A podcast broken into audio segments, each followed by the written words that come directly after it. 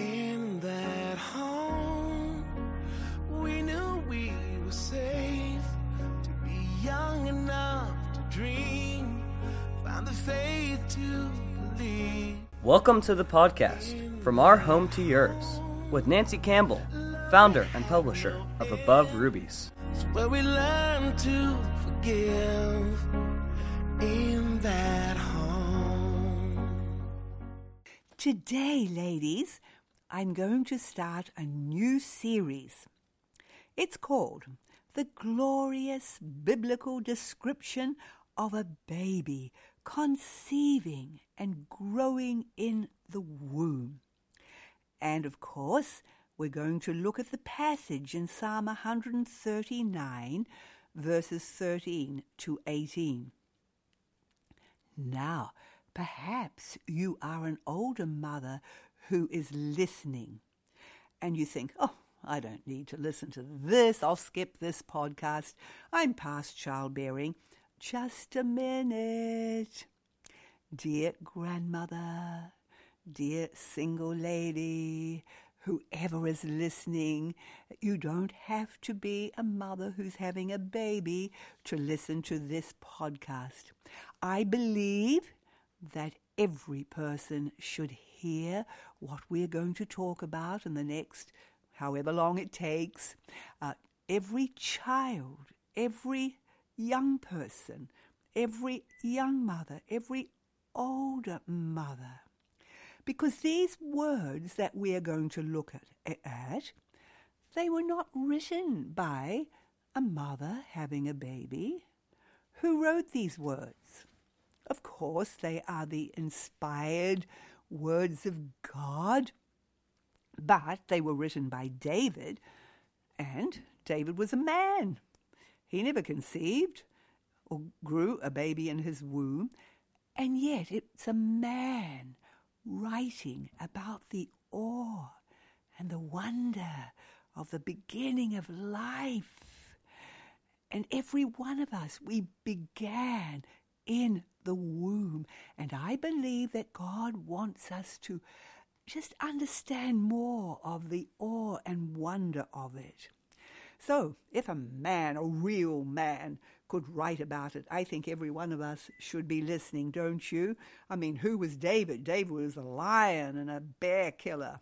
He was a giant killer, a king, a mighty warrior, a war strategist, a military war hero, a city builder, a skilled musician, and an inventor of instruments, an anointed worshipper and writer of poems. He was a father, grandfather, and great grandfather. And yet, in the midst of this incredible life as, as a warrior, he took time under the inspiration of God to write about life beginning in the womb. Recently, I was reading it over again, and I thought, I'm going to look up some of these Hebrew words. It was then that I was blown away. That's why, dear ladies, I want you to come with me and look at these at this passage in a way you've never looked at it before. First of all, I'm just going to read it from the New Living Translation, and then we're going to go back to the King James and look at each Hebrew word, and we will see so much more than we've ever seen before. This is the wonderful thing about God's Word. It, it's a it's a book of adjectives and extravagant words. In fact, the words in this passage are already extravagant when we read them. But then we look them up in the Hebrew and we get more extravagant words to explain the fullness of the meaning. So you're going to find it so exciting. Oh, come with me. I am just so excited myself. But let's just read it first in the New Living Translation. You made all the delicate inner parts of my body and knit me together in my mother's womb. Thank you for making me so wonderfully complex. Your workmanship is marvellous. How well I know it. You watched me as I was being formed in utter seclusion, as I was woven together in the dark of the womb. You saw me before I was born. Every day of my life was recorded in your book. Every moment was laid out before a single day had passed. How precious are your thoughts about me, O God! They cannot be numbered. I can't even count them. They outnumber the grains of sand. And when I wake up, you are still with me. Now, let's go and find out the depths and the fullness of this, this picture and this revelation God gives to us. My first point is number one God owns us.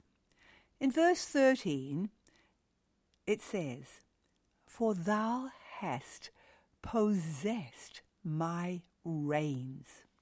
First of all, what are our reins? In the Hebrew, it's the word kilgar, and physically, it's speaking of the kidneys. It's a plural word because we have two kidneys. But figuratively, because many words in the Bible are used physically and figuratively.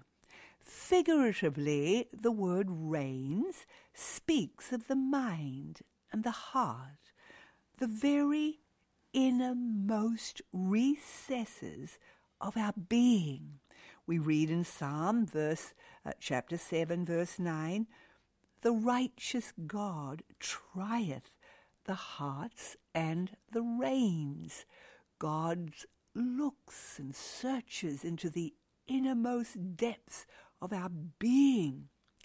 And ladies, and young people, and children, and older ladies listening, we see here that God is involved not only in the creating of our physical body, but in the creating of our inner soul and mind from the very moment of conception. He is involved in every part. From the very beginning, God is working not only to create this physical human being, but the inner workings, the heart and the soul and the mind. Isn't that amazing? If you have a little baby growing in your womb, God is already working on the very inner part of this child too. Now it says, For thou hast possessed, possessed my reins. What does that mean? The word possessed in the Hebrew is kana, Q A N A H, and it means to create, to procure by purchase, to own, to possess. The word in most other most other scriptures where that same word is used, it's translated uh, to purchase or to buy. So God begins right at the very beginning in the womb with ownership. From that moment of conception, God owns the baby. God owns each child. He's the creator of the child. He owns it. Genesis 14 18. Uh, here we have Melchizedek saying, Blessed be Abram of the highest God, possessor or owner, because that is the meaning, owner of heaven and earth. If God owns heaven and earth and everything in it, he also owns every single one of his creations. And so we are owned by God. Whatever age we are, we're owned by God. We were owned from the very beginning of conception. If we are born again and a believer in Jesus, we have been owned twice. We've been purchased twice. Once at the very beginning of our lives at conception, and then because of sin, which took us away from fellowship with God, but Jesus came and shed his blood to purchase us back. Such a beautiful thing. Now, before I was married, still living in New Zealand, uh, I used to work with Child Evangelism Fellowship. Some of you may be uh, familiar with CEF. It's a wonderful organization that reaches out to children. And before I was married, I'd often go away on trips with Child Evangelism Fellowship and uh, we'd reach out to the children on the beaches and all the different places we could find children. We'd gather them and we would tell them stories about Jesus. We'd use flashcards and different things to gain their attention. One of the favorite stories I can remember uh, sharing with children, and I had these flashcards to go with it so the children could see the pictures uh, as they listened to the story. And I'd love to tell you the story. It won't take me a minute, but it's a beautiful story. And it's about this little boy who painstakingly built a model sailboat. He spent so many days and weeks building it. When it was finally completed, he decided to test it out in the open water close to where he lived. And uh, so off he went down to the water. This little boy loved his boat and he was so proud of it. First of all, he made sure the sails were set perfectly, and then he excitedly put the boat into the water. With great anticipation, he gently gave it a push, and off it went. Oh, it sailed so perfectly. He was so excited. But unexpectedly, before the boy realized what was happening, the sailboat just kept going. It didn't stop. He hoped the wind would shift, but it didn't. The sailboat sailed rapidly off into the distance, and the boy, he waded out in the water to catch it, but it had gone too far. And gradually the boat faded off into the distance and disappeared. It was gone. His precious boat that he'd spent so much time making. He went back to his home, crying to his mother. What's wrong? What's wrong? she asked. Didn't it work? Oh, it worked, said the little boy, but it sailed away, and now I haven't got my boat. Some time later, the boy was walking downtown and he passed a second-hand store. And there, can you believe it, there in the window he saw the little sailboat that he had laboured so hard to build. So he just went up to that sailboat and he picked it up and he said to the store owner as he was walking out, Hey, this boat's mine. And off he went out the door, holding it in his arms. But the owner shouted, Hey, wait a minute now, that's my boat. I paid someone for that boat. But the boy said, No, no, no, it's my boat. I made it. Look, look at the little scratches. Look, look, this is where I put my initials on the bottom. The owner said, I'm sorry, Sonny. If you want it, you're going to have to pay for it. Well, this poor little boy, he didn't have any money. So he went home and he had to start working. He had to get jobs to earn money, and so he would ask his mummy for jobs and ask his neighbour uh, if they had any work so they could give him some money so he could save up for his very own sailboat.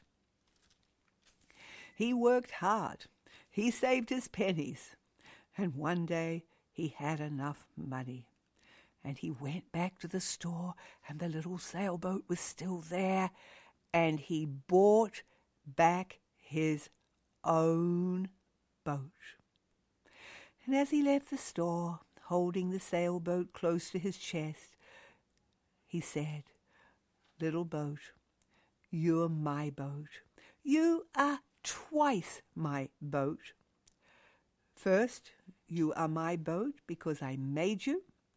And second, you are my boat because I bought you. And this is such a beautiful picture of us and our God. He owned us. He created us. And because He created us, He owned us. And it says it right here in this scripture.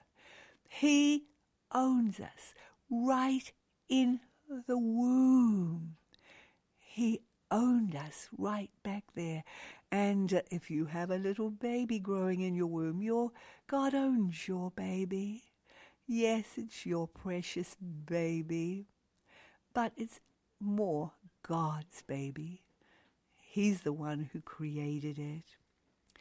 But then, of course, we turned away from God. We sinned. We, we cannot have fellowship with God when there is sin because He is a perfect God. But He sent His own beloved Son, Jesus, to give His life, to buy us back. And so, when we receive Christ and His salvation, we are bought again and we are owned twice. First, He owned us by creation. Second, He owns us by salvation and by giving His Son to shed His precious blood for us. And there we have it. But let's go on.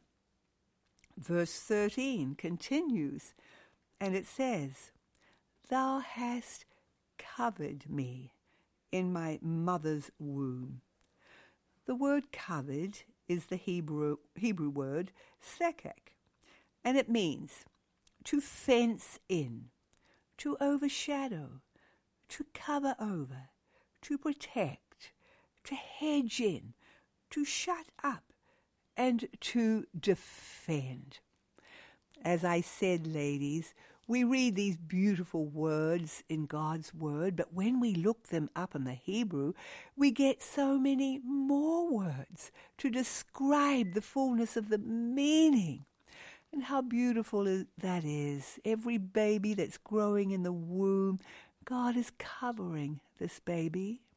He's overshadowing it. He's protecting it. And He's watching over it. Our daughter Samadi, she had a little baby a few months ago, but when she was only four months uh, into her pregnancy, uh, her womb, her cervix began to open and uh, it was quite scary for a little while. She went to the hospital and they were very concerned um, about it and um, she had to go on bed rest. So she was on bed rest for a few days, and they wanted her to come back so they could keep checking her.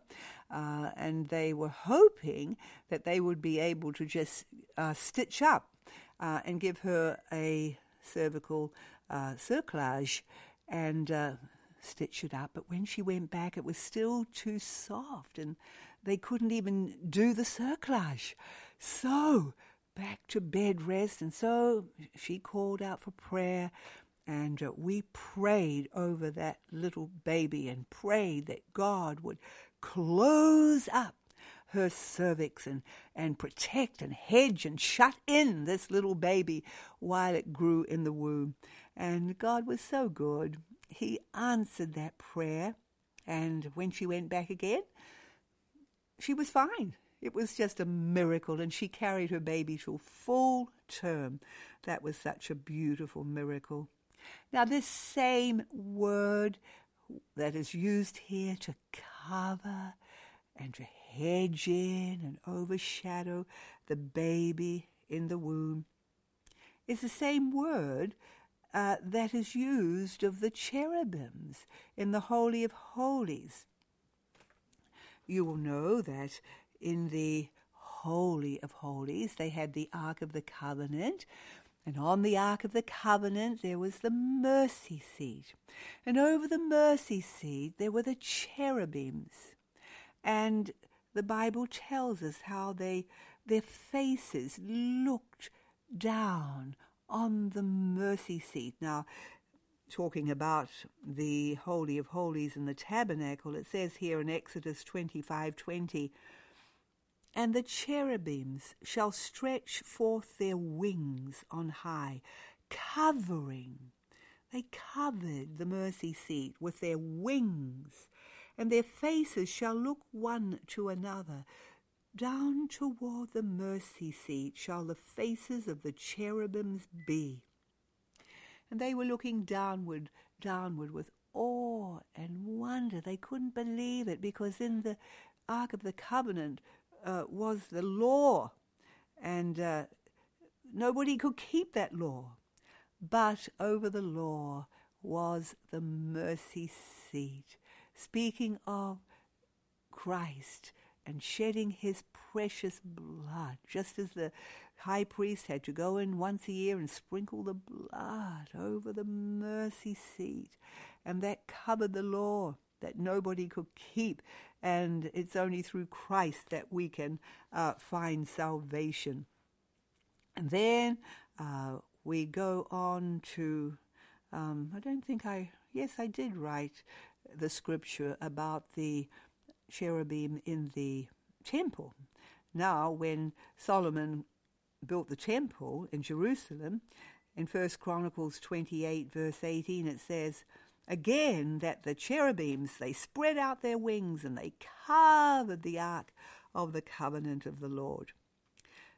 Uh, other scriptures. I always like to look up other scriptures that use exactly the same word. And so, the word we have for the God covering the baby in the womb, uh, we get other pictures. Let's look at Exodus 33. 22 23 And it shall come to pass, while my glory passes by, that I will put thee in the cleft of the rock, and I will cover thee with my hand while I pass by. This was God speaking to Moses because Moses wanted to see God, but oh, he couldn't see the face of God. But God said, I'll just cover you with my hand and I'll just let my glory pass by you so you can stay alive. Psalm 91 4 He shall cover thee with his feathers, and under his wings shalt thou trust.